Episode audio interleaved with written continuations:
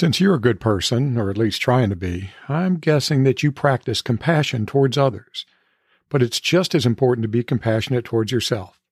In this episode, I discuss why I believe that self compassion is not only a good idea, it's a moral duty.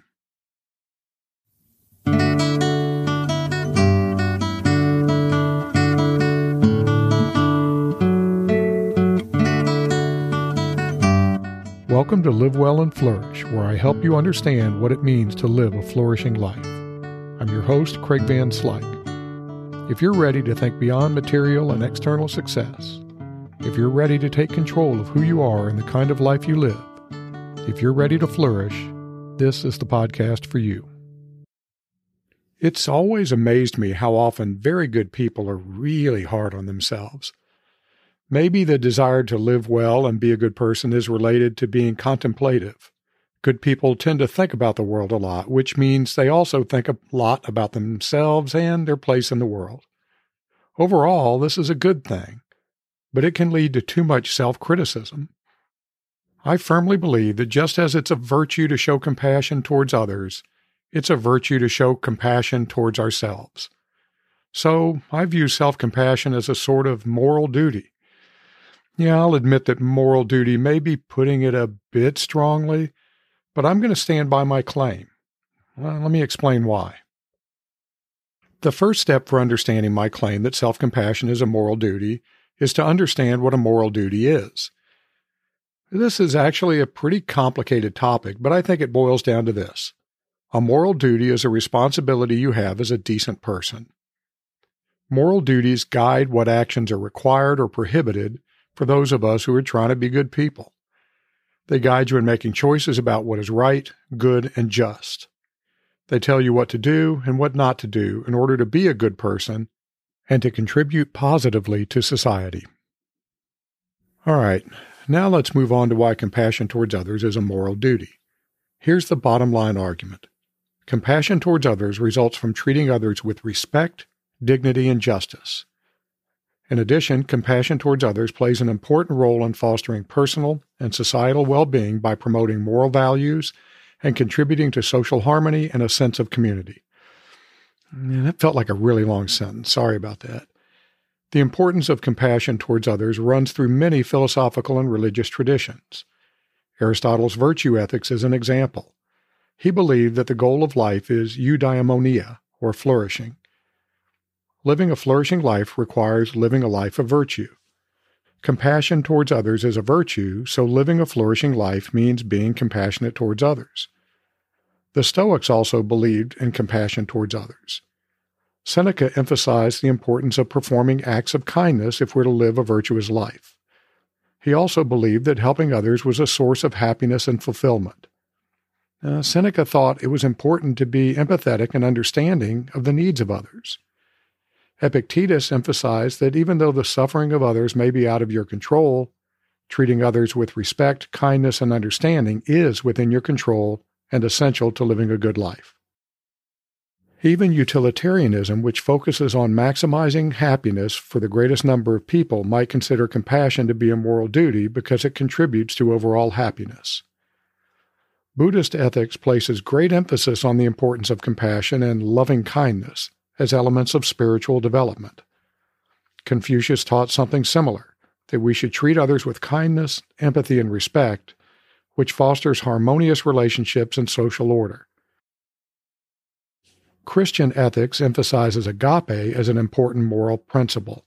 Agape, agape, sorry, or love involves treating others with kindness, empathy, and understanding. Are you seeing a trend here?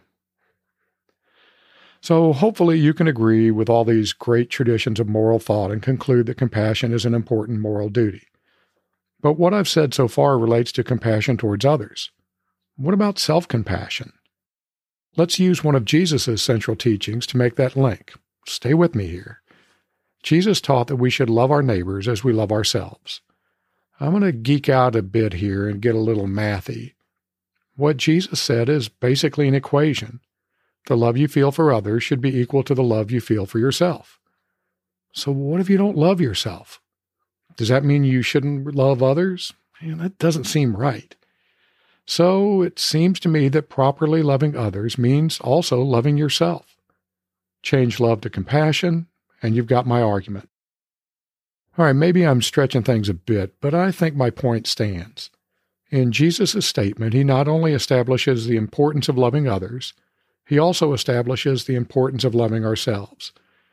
It doesn't seem like much of a stretch to apply the same logic to compassion.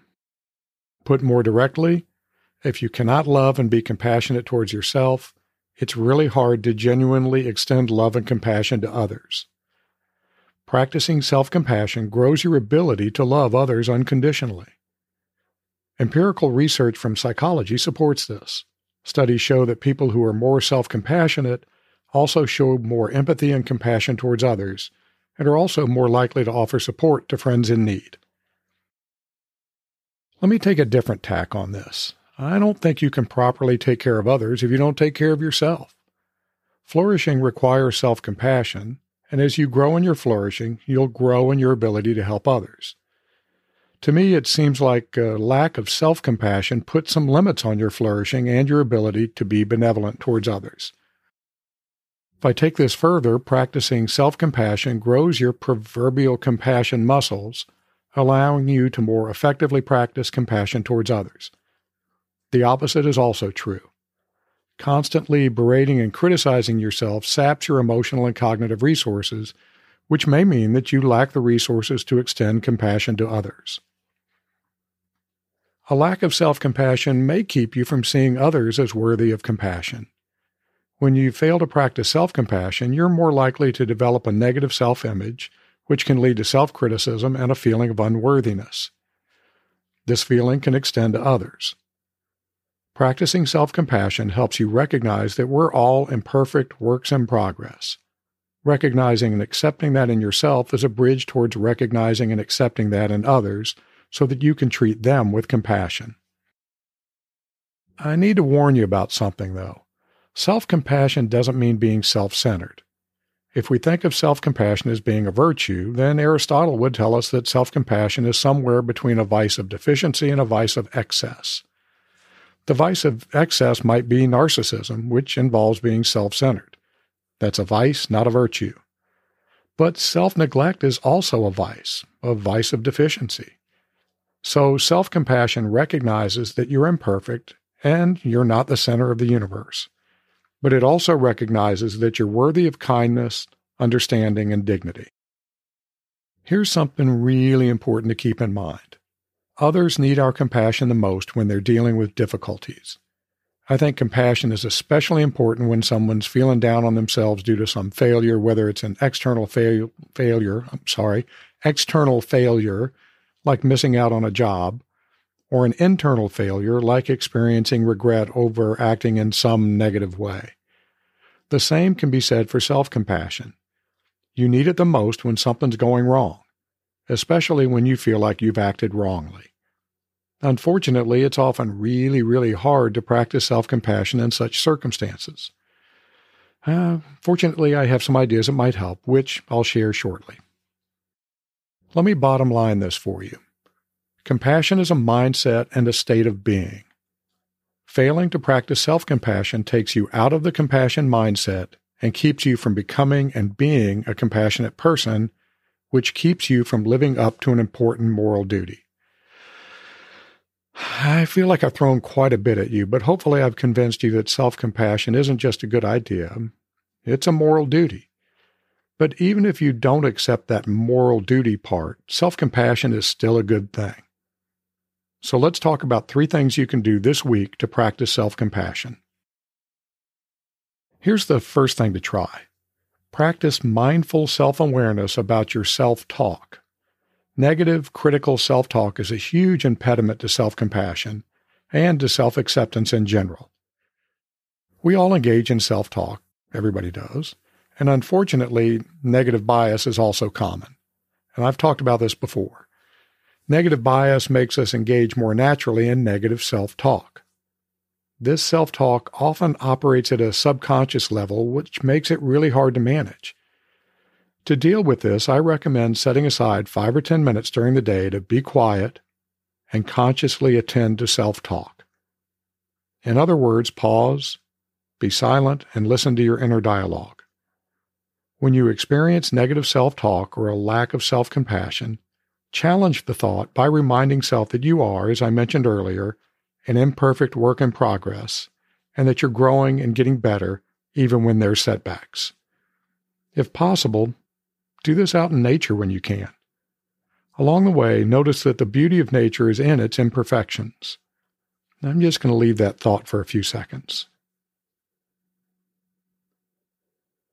As a bonus suggestion, try to practice the same awareness when you're feeling strong negative emotions. When you experience such emotions, take a few deep breaths and listen to yourself talk. If it's negative and counterproductive, consciously remind yourself of some of your many strengths and of the good you do in the world. Look, even if it's just scratching a pup's head or smiling at somebody, you do make the world better. Remind yourself of this fact. Another regular practice that can help is to note your progress. You can do this by setting a small goal each morning. Maybe you want to smile at three people or hold the door open for two people. Maybe you want to spend 10 minutes reading something worthwhile. It really doesn't matter what it is. Write your goal down then, sometime around the middle of the day, remind yourself of the goal. At the end of the day, just before going to bed, once again remind yourself of the goal that you achieved that day. If you didn't achieve the goal, develop a plan for doing so tomorrow. Do this every day and you'll start to see what a great person you are. But remember to stay humble. That's a challenge for me sometimes. Finally, when you experience some setback, remind yourself that failure is a temporary condition, not a state of being. Engage in some self talk in which you take the role of a trusted, compassionate friend. Talk to yourself as such a friend would talk to you. Acknowledge the setback or mistake and remind yourself of a couple of things the inherent imperfections of human beings and your infinite capacity for growth. Remember, flourishing is a journey one that isn't always smooth and straight. Just keep going and keep growing. I'm going to close with a quote from Alexander Pope and a comment on that quote. So here's the quote. You've probably heard it before. To err is human, to forgive divine. And here's my comment.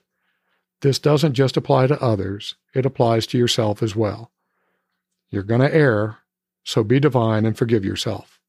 Until next time, be well, my friends. I produce Live Well and Flourish because of my dedication to helping others live excellent lives. I don't accept sponsorships and I don't want your money. The only thing I want is to help you and others flourish. If you've received some value from this episode, please share it with someone that might also benefit from listening. The best way to do that is to direct them to livewellandflourish.com. Until next time.